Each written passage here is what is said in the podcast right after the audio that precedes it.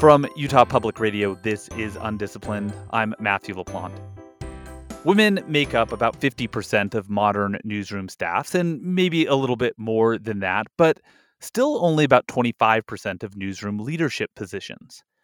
And of course, this isn't anything new or unique to journalism. Women are underrepresented in leadership positions in pretty much every industry and have been excluded from many positions or pigeonholed into others for most of our modern history. Until the latter few decades of the last century, many women journalists were confined to writing about gossip, fashion, advice, and other subjects that were deemed by overwhelmingly male editors to be appropriate for women readers. But journalism is an industry that is built on the notion of writing the first draft of history. And so it's important to consider what might have been left out of history because women were left out of newsrooms to piece that together, it's important to know the stories of the women who did break through and when they broke through and the context in which they broke through. And that's the story that Brooke Kroeger has pieced together in her new book, Undaunted How Women Changed American Journalism. Kroeger is a journalist, a longtime journalism educator, and the author of six books, several of which are about the history of women in journalism. Brooke Kroeger, welcome. Thank you. It's very nice to be here. Brooke, you started your career in New York for Newsday and then for UPI, the wire service. You were all around the world. This was in the 70s and 80s and I was I was hoping we could start this conversation today about you know like the unwritten rules that you learned about as you came up in this profession the rules for women reporters at, at that time? Oh, man. so um, I started in Chicago. I was there for five years. It was Vietnam era. Lots of men either drafted or about to be drafted. So opportunity for women flourished. And by the time I got to Europe, I was a journeyman. Then, after two years, three years, they sent me to Tel Aviv with the intention of becoming bureau chief, but with a year overlap by my predecessor, who I loved. And so, of course, after he left, I went through his files, as one does, and at least as I did. And because you're a, a reporter, and that's what we do, right? exactly, just do that. And um, I find a letter he has written to our division chief in London, the job I took next, and it says, you know, we love Brooke, but she's got a three-year-old, or you know, Brett was four by then. How how how is she going to do this job? This bureau is twenty-four seven. Our staff is small. Blah blah blah. And uh, the division chief, Leon Daniel, may he rest in peace, uh, writes back as he always did, one sentence, a short one, in active voice, and it said, "You're not going to have to worry about Brooke, LD." And reading that you know, you can't imagine the relief to have your boss respond to you in that way, you know, about you, about your work. Um, so those are two examples. Um, when I left Tel Aviv after four years, but the U.S. ambassador to say goodbye. This is after four years of war in Lebanon, Camp David Accord, Sabra and Shatila, Sadat's assassination. it was a whole lot going on. And all he could say was, We are going to miss Brooke's legs. That was all he had. And I was the only woman in the Tel Aviv press corps. I was the only woman in the permanent press corps. So, uh, and what did I say? Nothing, because that's what you did. Being in Israel at a time like that, I mean, just just so much history is happening. Um, but women around the world were still like vastly underrepresented in newsrooms. Did you viscerally feel like you were part of history, that you were making history? No, not at all. But in Europe, in those days, being at United Press, a failing organization that was always cash starved, there was plenty of opportunity for women, plenty. And so by the time I became division chief, our division was Europe, Middle East and Africa, so it was London to Johannesburg to Moscow. I think more than half the women, half the bureau chiefs were women in, in the bureaus across uh, the, the, the continents. And that is one of the themes of the book. not to talk about myself anymore because I'm really not in this book. but um, that fact of opportunity came from the fact that the company was willing to look wider because to get really good talent, they found it in women because they were not going to attract, you know, what we call the alpha males, the white alpha males who would always be at the top of the queue. So when you're cash starved or you're in some sort of failure mode, you look wider. I want to understand a little about how you got so interested in this subject. Um, in the in the early 1990s, you began working on a book about Nellie Bly. I've I've often thought that Nellie Bly is like a gateway drug into journalism history. Uh, you might be partially responsible for that, by the way, because you I added a believe lot I to her am. story. I I believe I am. I believe I am. I mean, it does predate me for sure, and I can tell you how I know that. But um, I helped it along. I did. It's a fact. What brought you to Nellie Bly? So Nellie Bly was my childhood hero. I read a juvenile biography when I was, you know, eight, nine, or ten, and I thought, oh, there are things women can do besides nursing and teaching, which was kind of what 50s girls thought that were possible if they wanted to work. And then I had a daughter who I've already talked about, and uh, she gets to be eight, nine, or 10. And there's a school project to do a famous woman. And I said, Oh, Brett, you should do Nellie Bly. She was mom's childhood hero, who I you know, hadn't really thought about a lot since those days. And so we went looking for research material. And we went to the local bookstore and had them run an ad in the antique trader which is what you did and so she's doing her you know research and it's clear that they don't agree about numerous facts of her life and so brett says mom you should write a real book. And i thought that's not a bad idea. And that was it. And there was by looking at newspapers, I could see that there was a really strong newspaper record because her name was in the headline of almost every story she ever wrote. So if you have the eyesight to do that microfilm, which you know I almost had, um, I just did it page by page by page to dredge out about 600 articles and another thousand about her. And in the end, I'd amassed about 200 letters, uh, which of course is very little on working on a biography it became just this insane, passionate endeavor. And um, I, I, did nothing else for those three years, just day and night worked on this book. And um, and it was interesting when I proposed the idea to the agent. You know, her first question was, "That's a great idea. How come no one's ever done that?" And of course, we figured out why because it was really hellish was to do. yeah, it was really hard. Well, let's talk about one of these women who seems to have had a sense of her own importance. Who's that? Mar- Margaret Fuller, who's oh, you bet. often considered to be such a trailblazer in this field, um, but sort of got into it because she believed that she had a place at the table. In fact, she her hero of the day was Ralph Waldo Emerson, and you wrote that she practically stalked him. Stalked him. She totally stalked him. I mean, this is another theme of the book is that many of the women I talk about, most of them are just master networkers. A couple of them fumble into things, you know, like don't have that eighth sense, whatever that sense is, to know how to get yourself in front of the people who can help you the most. But Margaret Fuller, in her way, was masterful at this.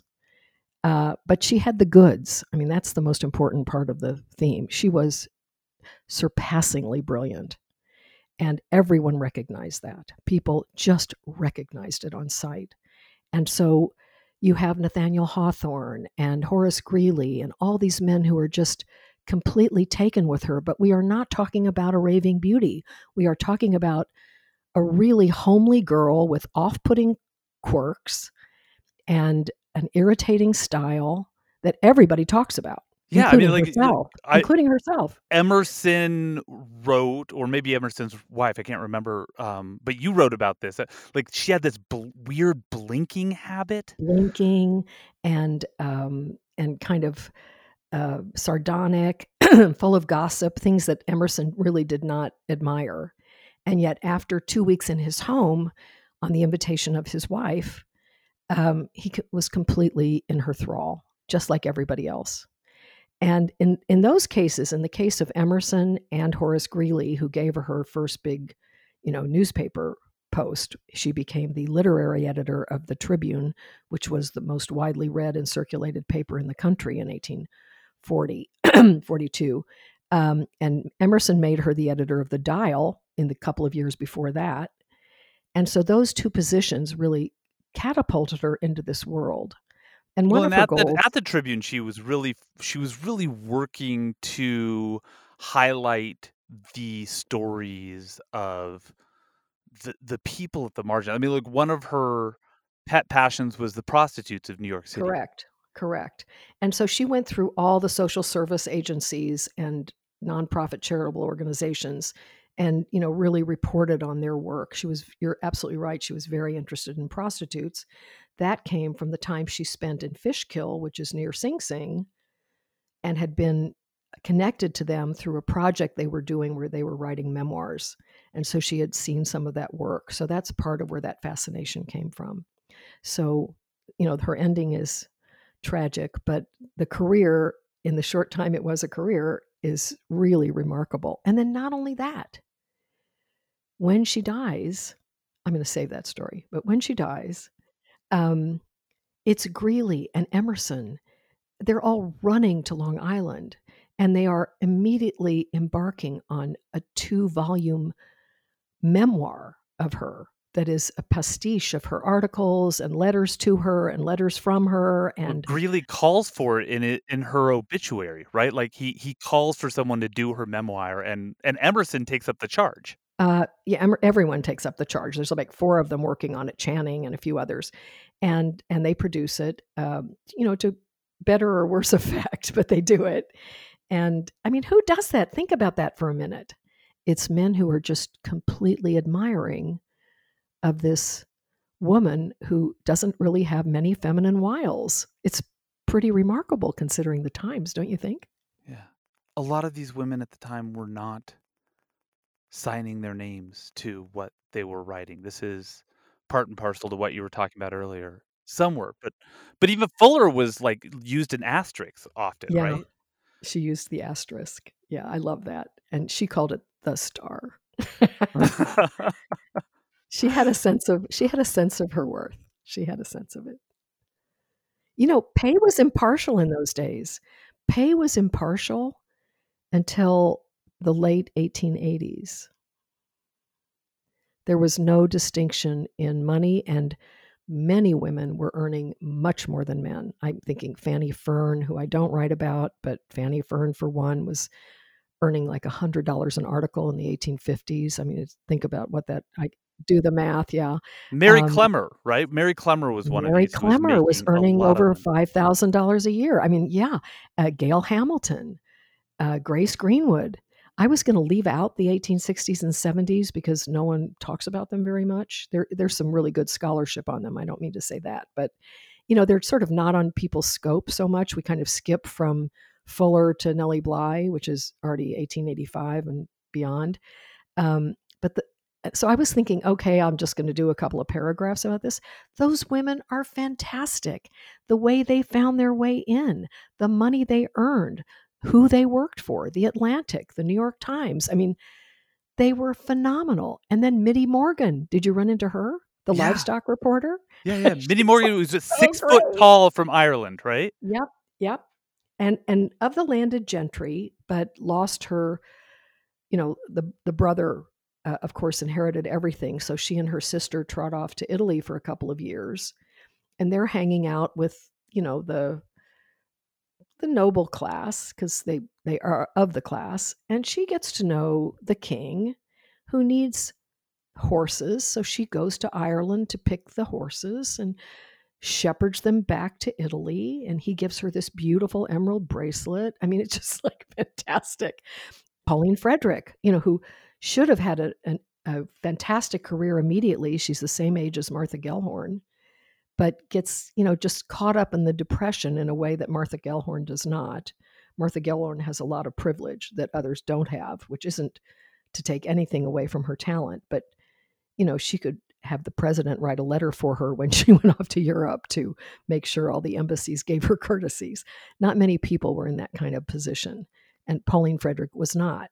And yet, So still, still exploited though Martha Gellhorn. I mean, by Oh yeah, most terrible. notably by Ernest Hemingway. Yeah terrible terrible. Uh, yeah that's that's a terrible story. But but what does she do? She just turns that on its head. She does the story from d-day that we remember not him. So there you go. So Gellhorn, Mittie Morgan, uh, Nixola, Greeley Smith. I mean, like all of like, I feel like all of these women are due for like one of those great biopic movies, right? Like, yeah and they never happen and they never quite happen. I think nellie bly's been optioned about six times you know they just never happen but uh, um, the idea is great and people often will have that idea. I mean it's hard to imagine this entire panoply ending up in one movie. There's too many of them. Well, it's hard to imagine them all ending up in one book, and I, I assume at some point. Well, now I, I should say this: you didn't come up with this book per se. You were contacted by someone who was like, "Hey." This is an editor you hadn't worked with before. Yeah, he would, he would never say "Hey." That's the wrong guy. No. it was it was far more formal. Yeah. I'm paraphrasing here, but hey guy. No, but but like, why don't you write this book about no, no, no, women? no, no. He did no, no, no, no, no, no, no. No one says that. He said, "I am keen to commission a book of this nature. Would you be interested in discussing it?" I am keen to commission. Okay, so so he is not hey you. I am Not keen hey, to you. No, commission. no, no. I Correct. no, so so he is keen to commission this book, and Mhm. I mean, and and pardon sort of the the titular reference here, but this sounds very daunting. Like writing a book about Oh, can we talk about daunting? So I really wanted to call this book Dauntless. I thought dauntless was the better word. it's a great Because- great word. Dauntless means get out of my way. Undaunted means without fear. But I was overruled. As happens in publishing title. sometimes. Yeah, they- it's right, a it's a good title. But you know, without fear, yeah. But they really were get out of my way, and and I thought that was. But I think it's a less familiar word. You know, it doesn't quite compute as easily. so where how do you i mean you you said you know you have this approach this chronological approach and you take this in the book you go decade by decade and i think it's a really effective way to do this Some But- might call it plotting. Maybe but but the truth of the matter is is you've got to get through a lot of material because there are a lot of women who left indelible marks on our industry and on our history Matthew, I left out 40,000 words. I deducted 40,000 words and it's still crowded. You know, it's just so so here's the thing. It's not a book about the women per se. It's about what was happening in each of these decades that advanced or set back or illustrated or astounded about that time for women in a field where they have never found easy welcome. That that's what the book is about. So the examples the examples come out of that. They come out of okay. I, I paid no attention to whether they were famous or not famous. Well, of course, I paid some attention to famous because if the men were talking about you, if the men were awarding you Pulitzer Prizes at a time when that was really not easy, but really I was looking for illustrative moments that kind of captured what I was seeing in each decade. so you you had done this biography of Nellie Bly and one of Fannie Hurst and was there someone who came to your attention um along the way that you went wow I did like that I mean all of these women I think as we've said are are probably deserving of a biography but is there one that we went man like if I if I work on another book that's going to be that's going to be the one no, I'm not working on another one of these. Uh, no, but uh, this was like, yeah, I kind of feel like I've done this. But I, there are several women in this book who really stand out to me um, for the kinds of reporters they were. Many of them overcame more than others, so I think that appeals to me. You know, they're women from nowhere who just made their way. And the neat thing about the chronology is that for me, having gone back as far as 1840 and forward to now, is that you see the patterns. You know, the patterns become very clear.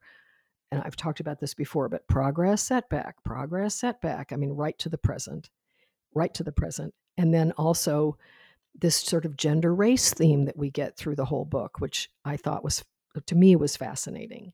Uh, things like that, which wouldn't have come through and have never come through to me in quite that way because I've never done 180 years before. And, you know, being methodical about it was was a, a gift to me. What did that process do in terms of your own thoughts about the place in history in which you entered this profession? Because as, as you said this was a time during the vietnam war where there were and during sort of the the struggles of upi to keep long-term staff members in which there were a lot of opportunities for women. And then you go back and you do this long history this long chronology of all of these women who had brought us to that point how, how did you start thinking about your own career in, in light of that Oh, I don't know. I mean, I I think of myself as infantry. You know, I just love what I do. I love what I did it. I've done it to the best of my ability, and that's all that really mattered to me ever. Um, I think what was interesting to me, I'm not sure this answers your question, but I think it's interesting to say, so I'll say it, that women who were extraordinary, like Margaret Fuller, like Mittie Morgan, they were either extraordinary because they had surpassing genius, as I described Margaret Fuller, or they had expert knowledge, like Mittie Morgan, who was an ag- agriculturalist and an equestrian and had things nobody else had to give. So, you know, you get that job because there isn't a man who can match you in skills. So, you know, there was real background which would give women a leg up. Or in going abroad, they had the languages, they were polyglots, they had something that set them apart from the pack. And those women always excelled. But it's interesting that the first women who get on the masthead at the Times, neither of them was seen as a contender for the top position, not by management and not by themselves. They didn't see themselves that way. And that had to do also with their profile within the organization. But in addition to that, those are the women that first are on the track, but the, it's a track that stops. So to me, that was interesting. Whereas at other places, women, you know, succeeded to the top and and produced great leadership. I think of Sandy Mims Rowe, who was, you know, in Virginia and then in Oregon at Papers, brought them around an incredible, really an incredible career. She impresses me very much, uh, as do many of the women I talk about. So there's this long, long period of time where women, as you say, at, at the top, like the superstars, the people who brought expertise or who were masters of the stunt or or the know, word or you know voice, you know whatever, but masters. Yeah, the people who through hell or high water came in and said, "I have a place at the table." They they did. They had a place at the table, and then for more than a century, there were these, you know, the women's pages. This is where most of the other women were rele- relegated. What was what was the thing that broke this open so that there was more diversity across the ranks of, of women? Well, law, you know, legal suits that indicated women were not getting opportunities that were commensurate with men in the field. So that, you know, certainly made a difference. And then you know a couple of, there's there's a couple of places in the book where I've got really good responses from women who live this, you know, a generation before me, um, which is a you know a really critical time. That as the mass as the mass came because you know they were under organizations were under onus to increase the number of women on their staffs. So as the numbers increase, you find that change is happening you know, by evolution, even because it gets harder and harder to ignore the dissatisfaction. It becomes harder and harder not to try to please the people you are serving. So, or, you know, who are under your purview. So, all those things happen as well. And th- that's how change starts to happen. That's Brooke Kroeger. She's a journalist, a longtime journalism educator, and the author of six books, several of which are about the history of women in journalism, including Undaunted How Women Changed American Journalism. Brooke Kroeger, thank you. Thank you. This was fun. Undisciplined is a production of Utah Public Radio, and if you happen to live in Utah, you can listen to us on UPR every Thursday morning at 10:30 and on KCPW at 10 on Thursday and noon on Sunday. If you miss us then, you can listen to every episode of Undisciplined wherever you get your podcasts. Our program is supported by public radio listeners like you. So if you're a donor to Utah Public Radio or KCPW in Salt Lake City, we want to thank you. And if you're not, why not? Head over to upr.org and click on the donate link and make sure in the comments you let them know that you're a supporter of this program. Our producer is Claire Scott. Our theme music is Little Idea by Benjamin Tissot. And I'm Matthew LaPlante. Thanks for listening. Now go have big ideas.